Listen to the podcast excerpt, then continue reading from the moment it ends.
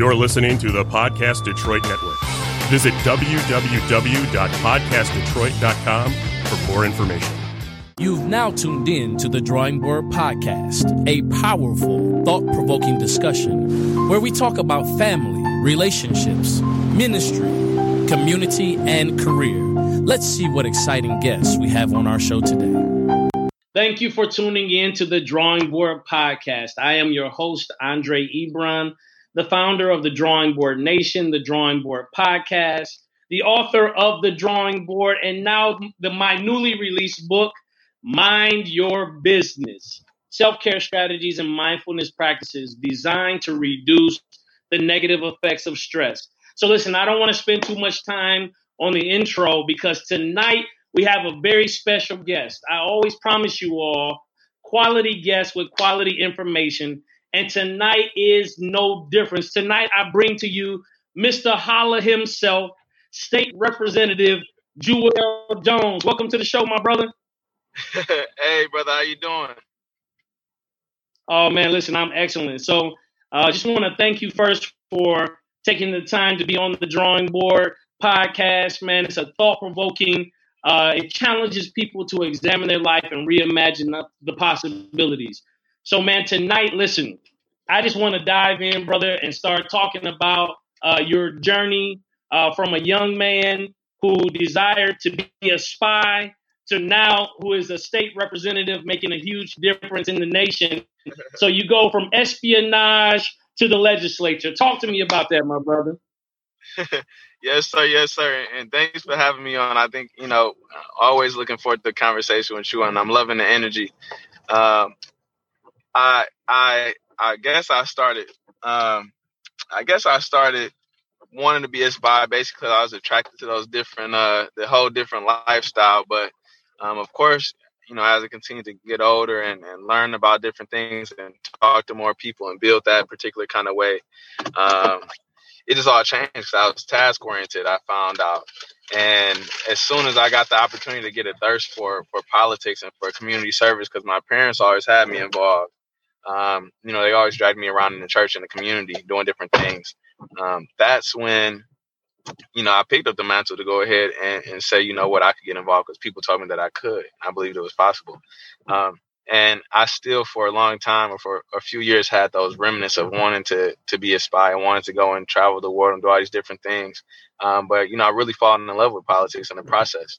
You know, I get to serve my neighbors now in a capacity where I never imagined. It's nothing I dreamed of. Um, and it's really just a blessing and an honor to be able to just give back. And I'm something that's something that I I know that you're familiar with, even with this platform that you have now. You're able to you know drop wisdom and knowledge off to people and, give other people an opportunity to speak up and, and highlight you know the work and the services that they're providing to people. And and that's just really what I just love to do now. And so you know it went from wanting to serve the people in one capacity to now um, being able to serve them in a capacity where um, it's so much more rewarding, and I and I have no regrets at all. Yeah, that's excellent. Uh, I remember, Brother Jewel, that when we first met, uh, I had dragged my son uh, down to Lansing uh, for the MBK. It was an MBK event, and it was bright early in the morning too. I think it was a bright early Saturday and I made him get up, get dressed, and um, this was several years ago. And uh, one of the one of the uh, benefits for him attending was he had an opportunity to meet you, and uh, and I'm sure you, you have heard this before, um, but I just want to reiterate again, um, man, you serving in the capacities that you serve as a police officer, uh, seeing you in uniform in the army, uh, as a as a state representative as a community member and entrepreneur, uh, I feel, my brother, that you give promise to the generations to come, to the youth, right? And so, and, and you also, in the same breath, give hope to our elders that the things that they deposited in our youth will have that trickle down effect. It will be bequeathed, and that all is not lost, right? So, with the world in a constant state of change, man, I have to ask you this question because I hear so many people uh, saying, listen, we got to fight the good fight of faith, and we absolutely must do that. Uh, they talk about we got to make sure we get in the fight, and we must absolutely do that. they talk about we must continue to fight. But brother Jewel, from your perspective, what is the fight? Well, hey, the fight the fight right now just it's a it's a fight for our lives. I mean, even today when uh you know, for me, I've I've been tied up uh, heavily with this campaign, uh, figuring out how do we get good people elected in office from the top of the ticket all the way to the bottom of the ticket. And quite frankly, I mean, dealing with things from mayors to governors to you know legislators to presidents to judges, um, these are people that I mean, to police officers, anyone that's in a position of authority, really. Um, we have to my my entire thing right now is being an advocate for people and making sure that people that are in positions of authority are not misusing or abusing um, the power that people have entrusted to them. And and so I think the fight right now is just a fight for our lives, and it's something that we have to win. It is it's no room for failure um, when dealing with this game right now. Because I mean, as we look around the world, not much has changed from the beginning of time. Uh, things just put on different faces. Things put on different uh, uniforms. People, you know, it, things change locations, but we've been fighting uh, this enemy of, of, of oppression. Um, we could talk about systemic oppression. We could talk about um, the prejudice and the racism, the hatred. We can talk about the red line. We can talk about all these different things that, that has been happening for a long time. Um, but it's not so much about what the what the fight is. It's about what's the solution, um, right? And so the solution really is just figuring out how do we really build a consensus and build community, or at least a sense of community. Because um, you know, as long, if we can unite, it doesn't mean we all have to agree. But if we can at least come together to say, "Hey, we're all suffering um, the same kind of problem from the same common enemy," let's go ahead and get together so we can put forth a solution. Um, in a concerted effort where we all will be able to eradicate um, this pandemic that we've been experiencing our entire lives from before us. And then once that's solved, we won't have to worry about fighting so much. You know, we'll, we'll be able to just flourish and thrive. Um, but these are some of the things where uh, we have to really focus on a change of mind and a change of hearts in our community. And that's sometimes one of the most difficult things to do, only because we're all in our own silos. We're all experiencing so many issues, you know, and societal pressures now where we don't even know really how to even formulate what's happening to us because it, it, it's almost you know, it's so inhumane uh, the way that things happen, and it's so discreet almost, where you you might you might be getting um, oppressed, or you might be getting um, you know experiencing prejudice and stuff like that. You don't even know it um, because that's just the way the system is. You think it's just the way life is supposed to be, when essentially it's really not uh, when we go back to the beginning of time and, and know that you know we all are guys and we're, we're supposed to be um, living and, and loving and serving you know one another. And so um, once we, we come into our consciousness i think that's when we shift away from the fight towards uh, the fight for our lives to just living you know? Yeah absolutely. I love what you said. You said the question shouldn't just be about what is the fight but the real question should be about what is the solution and that we all can unite, but it doesn't necessarily mean that we have to agree. It just means that we must build a sense of community and come together for what's best for our common good. Now, question I have a question for you. In in an age where it is extremely individualistic, right? How do we begin, or what institutions are responsible? I, I, I have a question. What, what institutions are majorly responsible for advancing the narrative and building a mindset shift for people of color, specifically black people?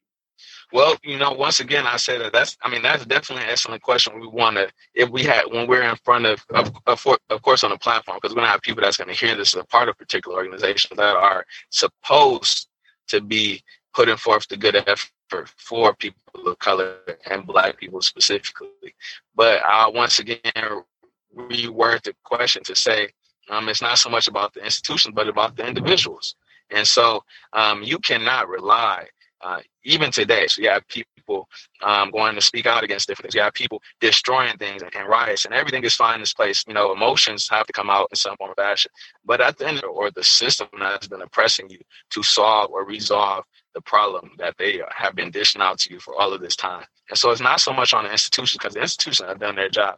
Maybe the institutions are good at bringing the people together, or maybe they're good at um, having an annual big dinner with chicken and stuff and feeding the people, you know. But at some time, you have to realize that you have to take your destiny into your own hand and the destiny of your people into your own hand. And so it might just take one person um, really leading the effort to show these organizations, these institutions, exactly what to do. Um, but for right now, the institutions just need to be able to meet the people where they're at. So if you have people that's actually on the ground, actually doing the work, who need help, and we see this so many times. I mean, from the work that you've been doing, I'm sure you've seen it. Um, even with Dave at Enjoy Detroit, for example, you know, it's we we we all see so much that people are doing. We see so many problems that people are going through.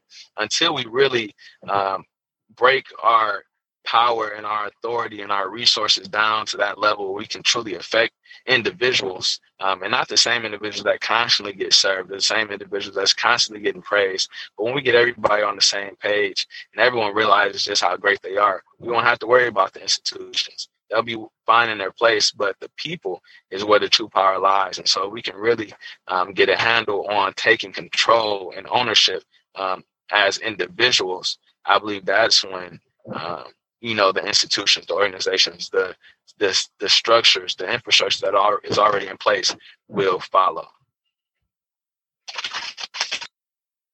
Yeah i agree with you. When the i believe when the people change the institutions will change right? And so one of the things that uh, i like that you lofted there uh, it, it definitely coincides with the principle that there is no replacement uh, for individual responsibility. I can hear my elders uh, screaming in my ear uh, the Mahalia Jackson song that says, sweep around your own front door, right? And so we have uh, a, an extreme responsibility, I believe, to make sure that your your four corners, your door, that you've handled those things responsibly, and then that qualifies you to lead in other places, right? Because um, Bishop Jake said it like this: He said, "Family is the gym that love works out in, right? So when you when you when you master those things or you grow to a place of maturity in your family, then you're now equipped to go to the community because you have something to deposit. Here's the question that I have for you, uh, brother Jewel. When we get ready, uh, there's a quote that I, I heard you say in one interview. You said, "I don't only like to fight; I like to win." Right. So when we talk about building capacity in our youth, man, how do we teach them to win? Like, you know, I know scripture scripture tells us uh, who we are, right? And that's a good basis for us to start that we are a chosen generation, a royal priesthood, a holy nation, a peculiar people, called to show forth his praise in the earth, that we're the first and not the last, above and not beneath. All of those things, how do we translate that into actionable items to be able to build a winning edge for our youth? I can hear you. Yeah. Okay. Yeah, I, I think I think the biggest thing for sure is we have to realize, you know, that we have to meet these young people where they're at, um, without a doubt. Um, a lot of times we, we want to, you know, put so much pressure on young people to tell them exactly what it is that they need to do um, without even figuring out what they're passionate about, you know, where their mind is, what they're thinking about, um, where you know what problems do they think exist and how do they think they can fix it? So a lot of times i feel like it's through that conversation um, you can let them know.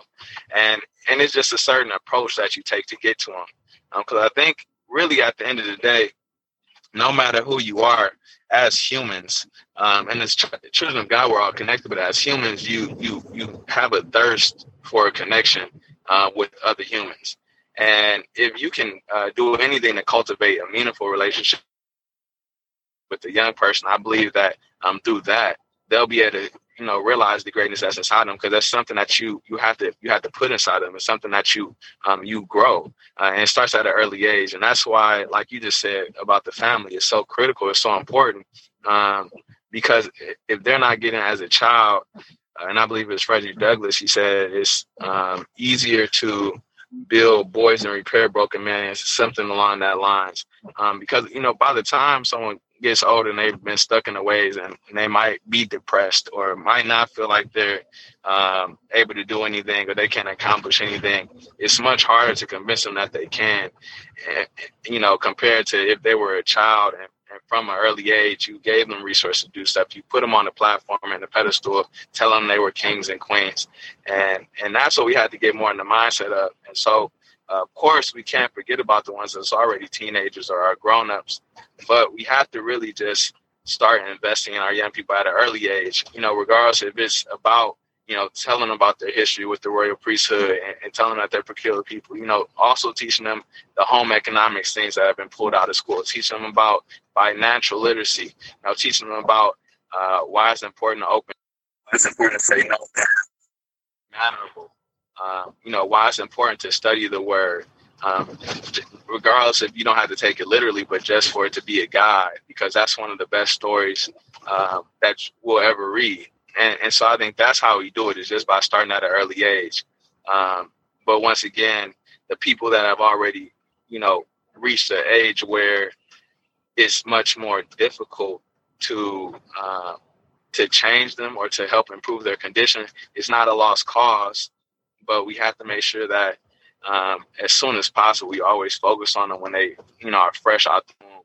The same way that if you talk to a gardener, they sing to their plants, right? They they massage the plants. They make sure the temperature is is the right way, you know, the right way. They they provide light therapy for the plants. It's the same thing you have to do for a child, because uh, if not, they might not grow to be as healthy as they possibly could be. Absolutely.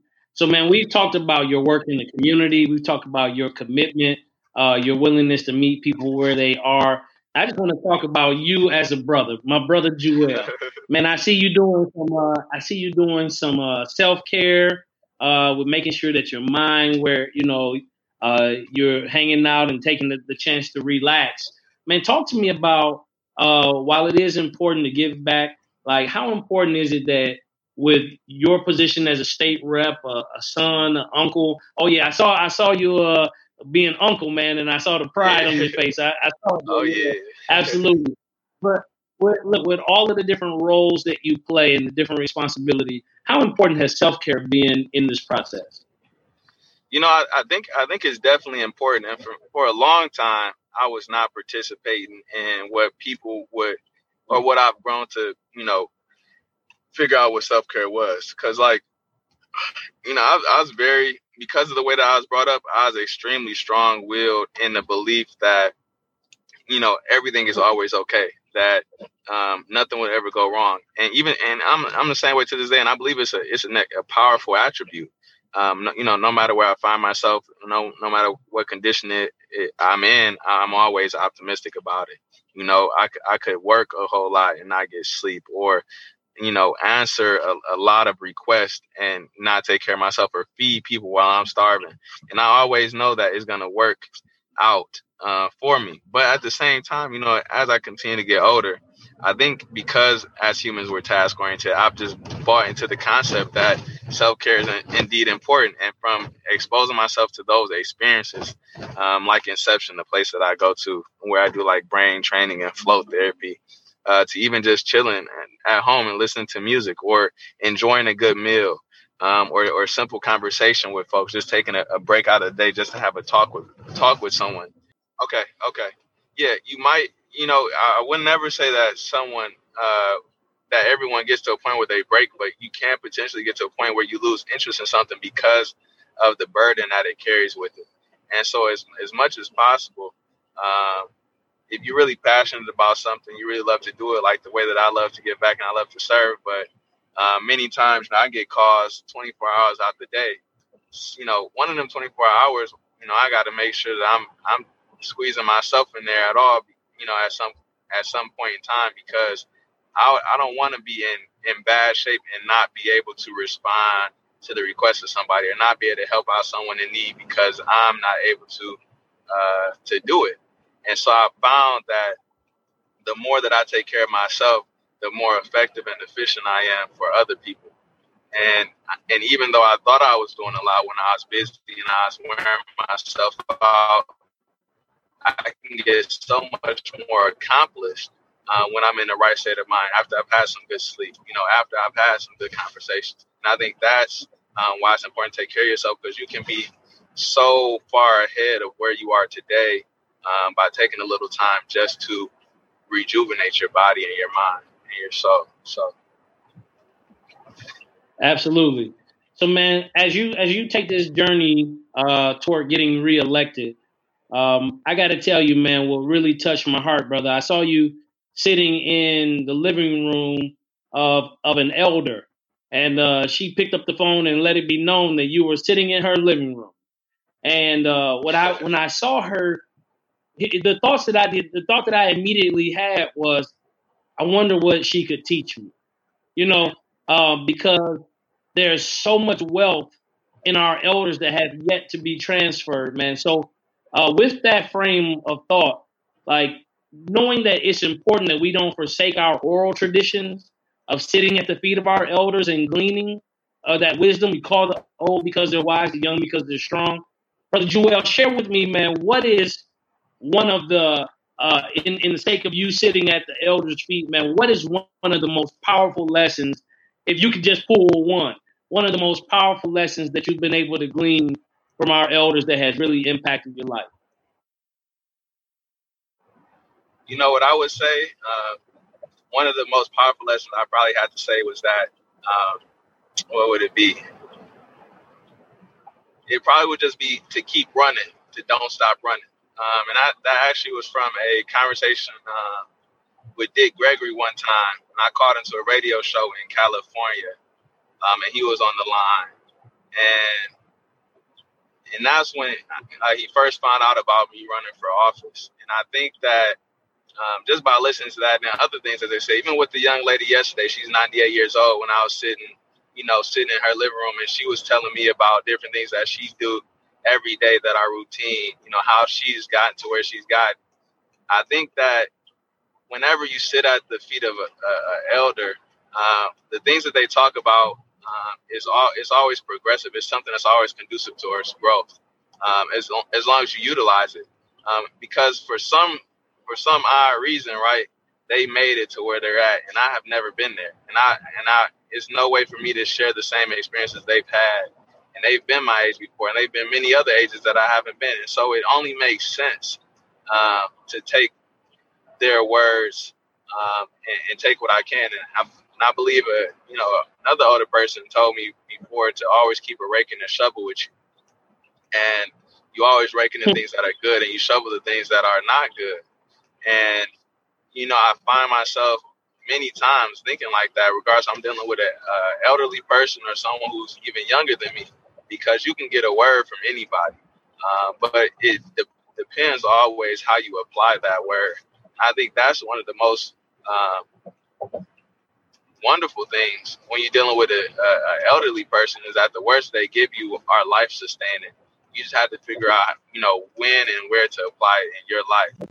Uh, and if applied successfully, um, because I believe we're supposed to always do better than the ones before us, you should be able to be um, at a place even better than where that elder was. And that's something that they want you to do. But in order for you to do that, you have to take um, those words with you on your journey and the words of others because that's going to help you prevent yourself from bumping your head along the, the, the adventure of life. And I think that's just, you know, what I've learned just from all of them is just to listen. You know, don't you don't have to talk so much sometimes. Just sit there, shut your mouth, and, and listen to what they have to say, and know that it's going to work together for your benefit. You know. Absolutely, man. So taking that wisdom that you've learned, uh, whether it be from a young person or elder or throughout life or being involved in the church or the community. Oh yeah, man. One time I heard you say you got a little bit, of, little bit of thumping you, man. That you was a percussionist. That you could apply oh, something yeah. to the drum. I, I, don't, I don't know. I got to see what kind of tops you're working with, man. I got to see what yeah, kind I can apply some pressure for sure. okay. all right, but uh, with with all of that in mind, um, and you're on this campaign campaign run of keep running, um, and of course, I'm just going to say as you get reelected, uh, this you know this coming term, uh, man, my my question to you, brother, especially doors and dollars. I heard you say that. That's what campaigning is all about doors and dollars. Um, moving forward, man, every great leader, of course, you acknowledge your predecessors, but my question is, who are you pulling along as your successor? Because I know, I know you're getting ready to go in there and and wreck shop and, and represent, but who, what successors are you building? Man? Who's waiting in the wings? Uh, brother, and you sound like you done did your research, bringing up the dollars and doors from the campaign. You are extremely thorough.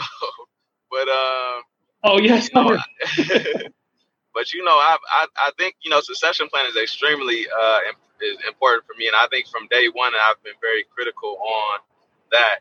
And so I have a I have an entire army of individuals that I'm pulling up now.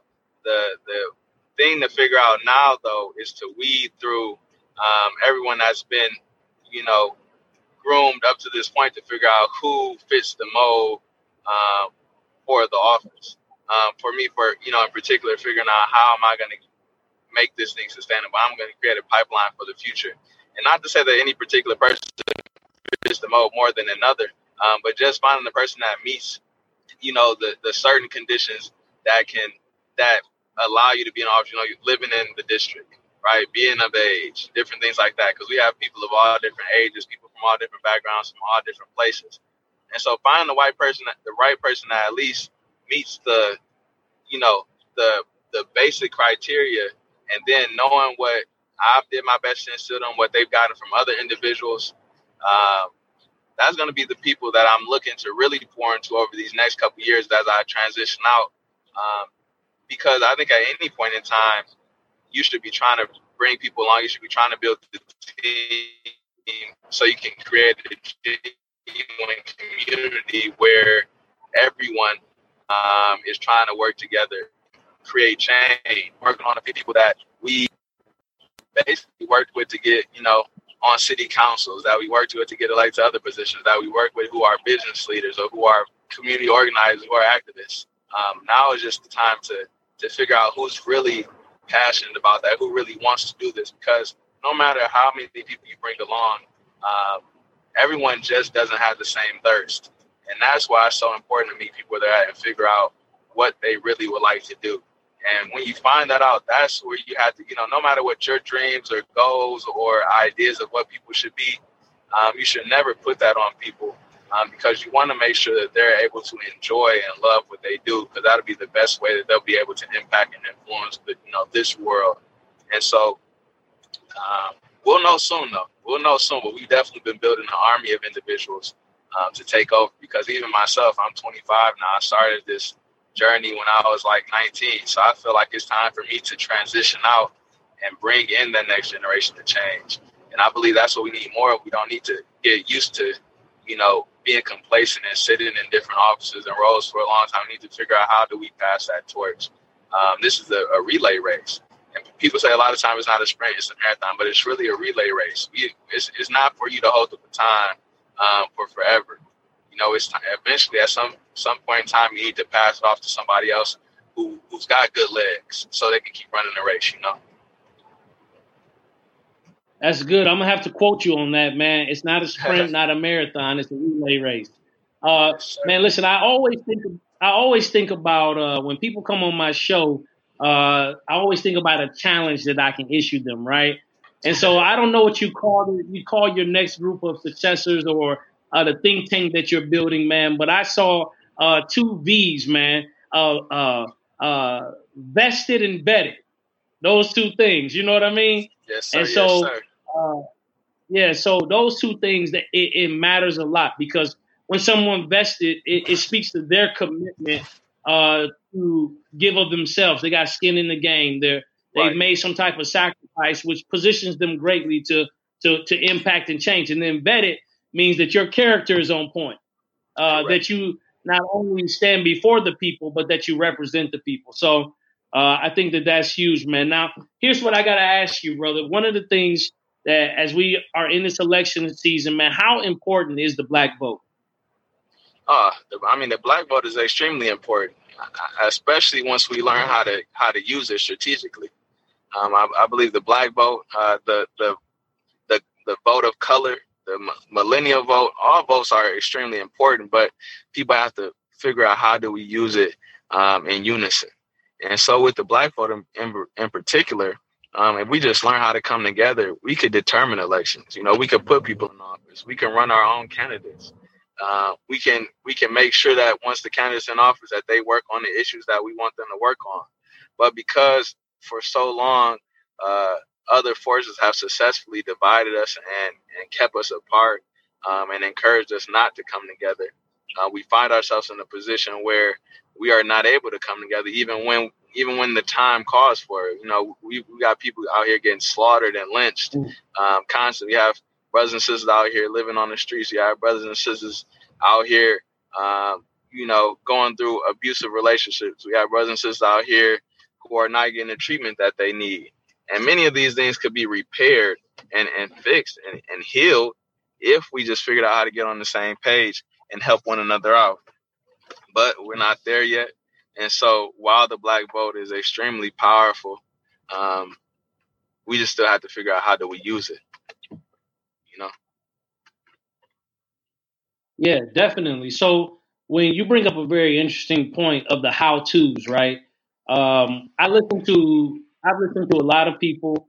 I've been around a lot of community organizers, pastors, preachers, uh, been around politicians. Question for you, man.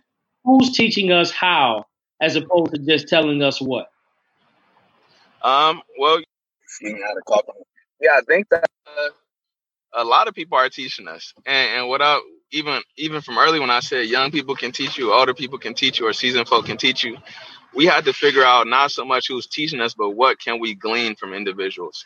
And so, you know, through observation and paying attention to folks, it's so much that you can learn. You can learn about the right way to do things. You can learn about the wrong way to do things. You can learn about new way of doing things. Um, but it, it, takes you having some sort of commitment or some sort of passion um, to want to learn. And that's where we had to, you know, even with our young people, the question you asked earlier, um, how do we get them to realize their greatness? Uh, it's just it's discipline. You know, you have to be willing to to put forth an effort to create change. Um, I, I believe Dave Dave had a quote um, some years ago he released that says, "Don't wait for opportunity, create it." And so don't don't wait till you go to school to want to learn. You know, while you're at home, while you're at church, while you're in the community, while you're on Zoom, while you're on social media, you know, be intentional about the things that you're doing. And and through that you can learn yourself about everything that someone could teach you somewhere, everything that could be in a book, you can pull it all yourself, but you have to be intentional about the way that you're doing things. Because uh, everyone's teaching us, the world is teaching us, but we have to pay attention. Yeah, I, I concur. Um, two things that you brought up. You were also quoted. Uh, someone was asking you, uh, you know, what do we do about encouraging people to vote? We got to get people out to vote. And you said that what you look to do is to meet them where they are and cultivate relationship. And once you cultivate relationship, then that it's up to that person when they come to that certain level of consciousness or awareness. Right. So, uh, how is it that uh, in the community when uh, a lot of people are losing trust in the process, particularly uh, losing trust in leaders, losing trust in in systems, uh, and really we're at a junction where no one seemingly has a definite answer. People have right. great ideas, you know, great ideas and solutions, and I'll be honest, even in times past, no one really had a definite answer. They just presented the answer in so, definite ways. right. so so whether it was by faith or whether it was just uh, somebody who had hopes and dreams, whatever it was, how do we begin to unmask the truth during this time to realize that we really are where we always have been and that the, there's hope there to move forward? Because like COVID nineteen, uh, brother brother Jewel really just exposed uh, what was there, right? Right.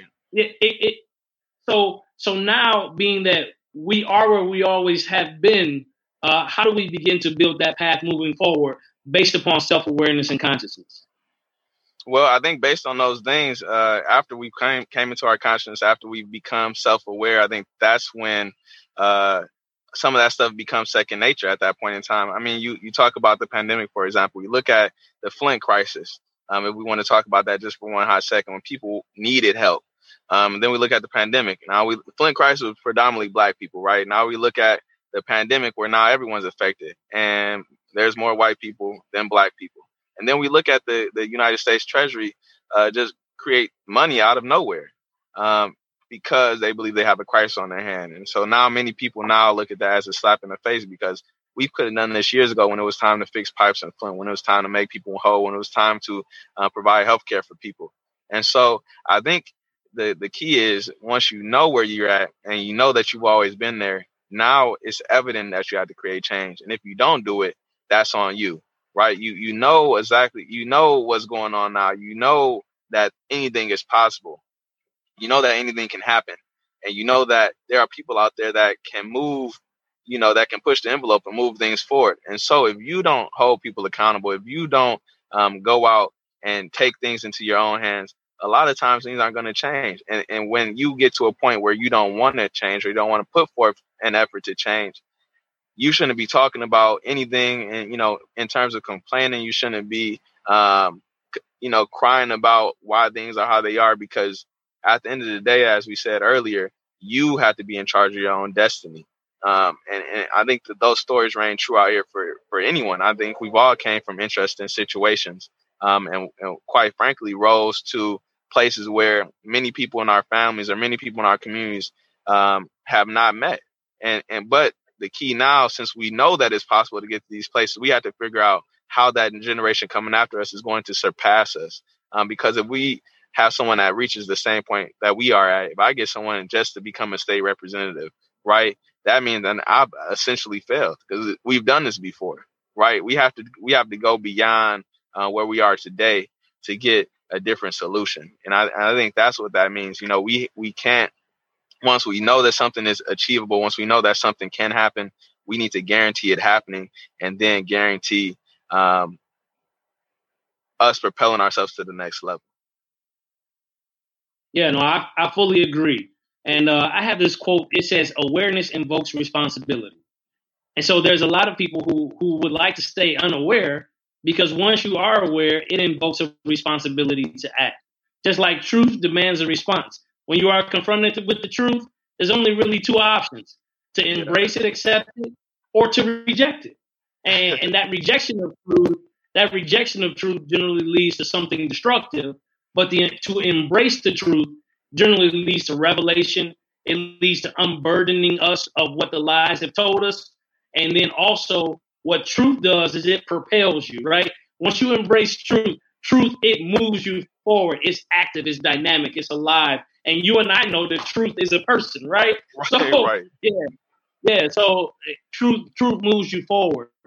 So, in talking about moving forward and uh, talking about the agendas that exist, uh, there's this this this um, narrative out there about uh, needing to con- deconstruct systems that were oppressive and to create new narratives. Where are you at in that space? Now you embody that, uh, deconstructing old systems and building new narratives.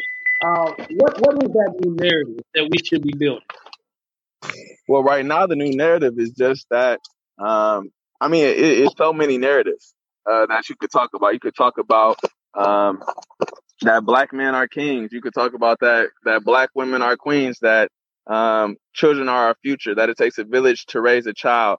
Um, you'll even be you can even recreate some of the things that are, have already been present. The the focus at the end of the day though is uh, remembering that words are power. So everything that we say, got to remember that you know once it leaves our lips. I, I believe it was Minister Farrakhan for the Million Man March. He said that when he said that when he spoke to the crowd and said that a million man would be um, at, you know, at the mall in Washington D.C. that he's seen the words come out of his mouth, and in the Nation of Islam, for example, they believe that your words are bond and bond is life, and so before your words fell, you would have to give your life, and so he knew that once he spoke those words, it had to happen. And so I think that's the place where we have to get when we become self-aware, when we become uh, conscious. We have to, you know, actually remember that the things that we say uh, are, are are real and they're true. And so since we have that much of power, we need to figure out, you know, we need to be saying things that are conducive towards life, that are conducive towards the community, that are conducive towards the overall growth and uplift uh, in this particular uh, form of the black man and the black woman. Uh, and then, you know, not to say that we don't love everybody else, but we had to get to a place where we realized that by black people being better, um, the world is better. Because when we look around at the, the, the edifices around us, the, the, the streets, right? The buildings, the schools, the hospitals, um, the churches. We built this, right? And so when the creators and the artisans and the, you know, and the leaders actually, um, are taken care of and well taken care of, and we are able to be loved by our own people, imagine how we can spread that love and that peace and that unity, um, back to everybody else. Um, and, and that's when the remarkable change happens. Um, but that's just what we have mm. to remember that the words of power, you know? Yes, sir. Unpack that for me, brother Jewel. Remarkable change. What does that look like? Remarkable change, my brother, is when we get to the promised land, the land of milk and honey. And I think a lot of times, you know, people think about heaven and hell and they think it's a place.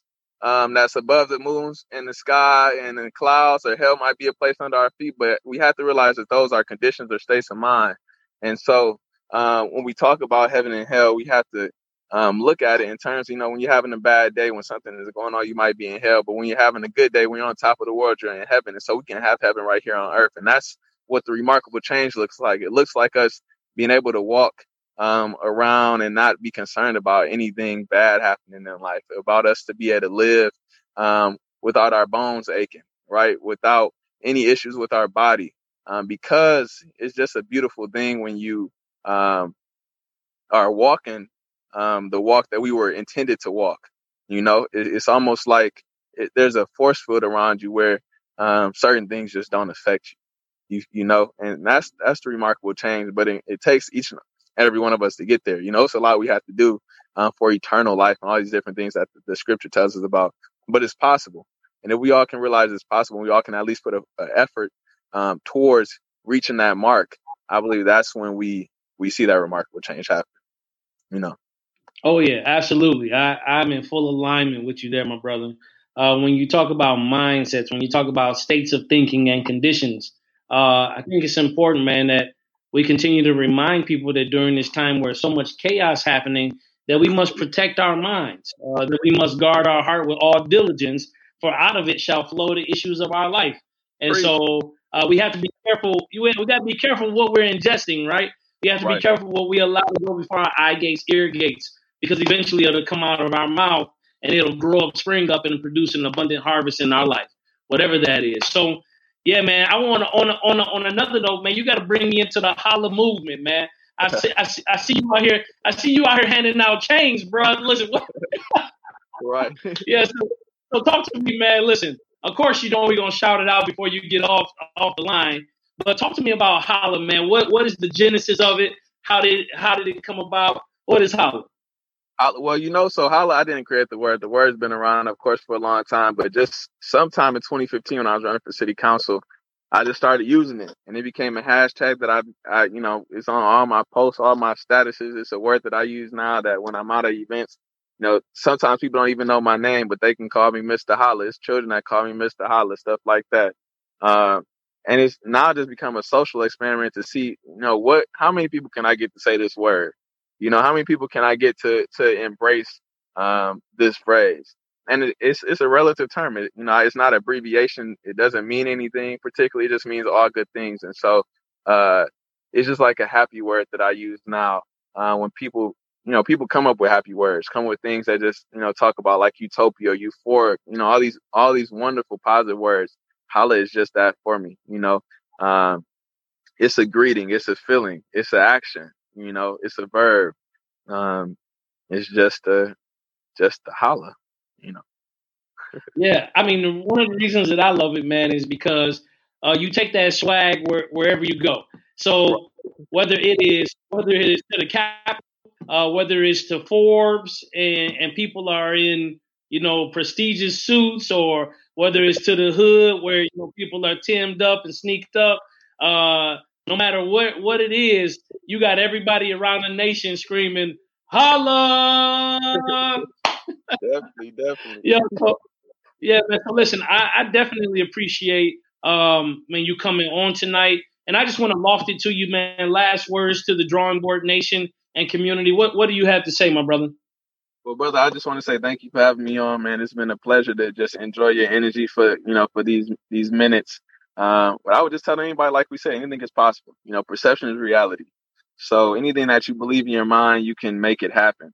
Um, it's a quote that says mental visual, visualization coupled with a hard work ethic can make you unstoppable. And I think it's so important to remember that um, because you can do anything in this world you want. The world is yours for the taking, um, especially if you do it in a righteous manner where um, you're not looking to get over on anybody or do anything bad.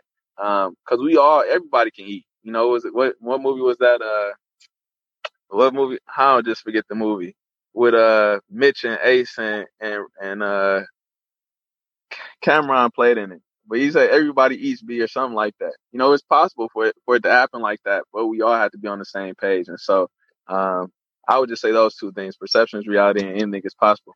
So, my brother, hey, real good, real good. Um, but yeah, but just thanks for having me on, brother. Of course, looking forward to building with you more and more because uh, we got some we got some remarkable things to do. Absolutely, yes, sir. So again, Drawing Board Nation salutes you. We're praying for you, man, and uh, we're standing with you as you get ready to embark upon this next victory. And uh, again, man, we're gonna end this show like you would you would do it uh, any other time. So on three, we just gonna scream holla. So one, two, three, holla! All right, my brother. Peace. All right, peace and love, brother.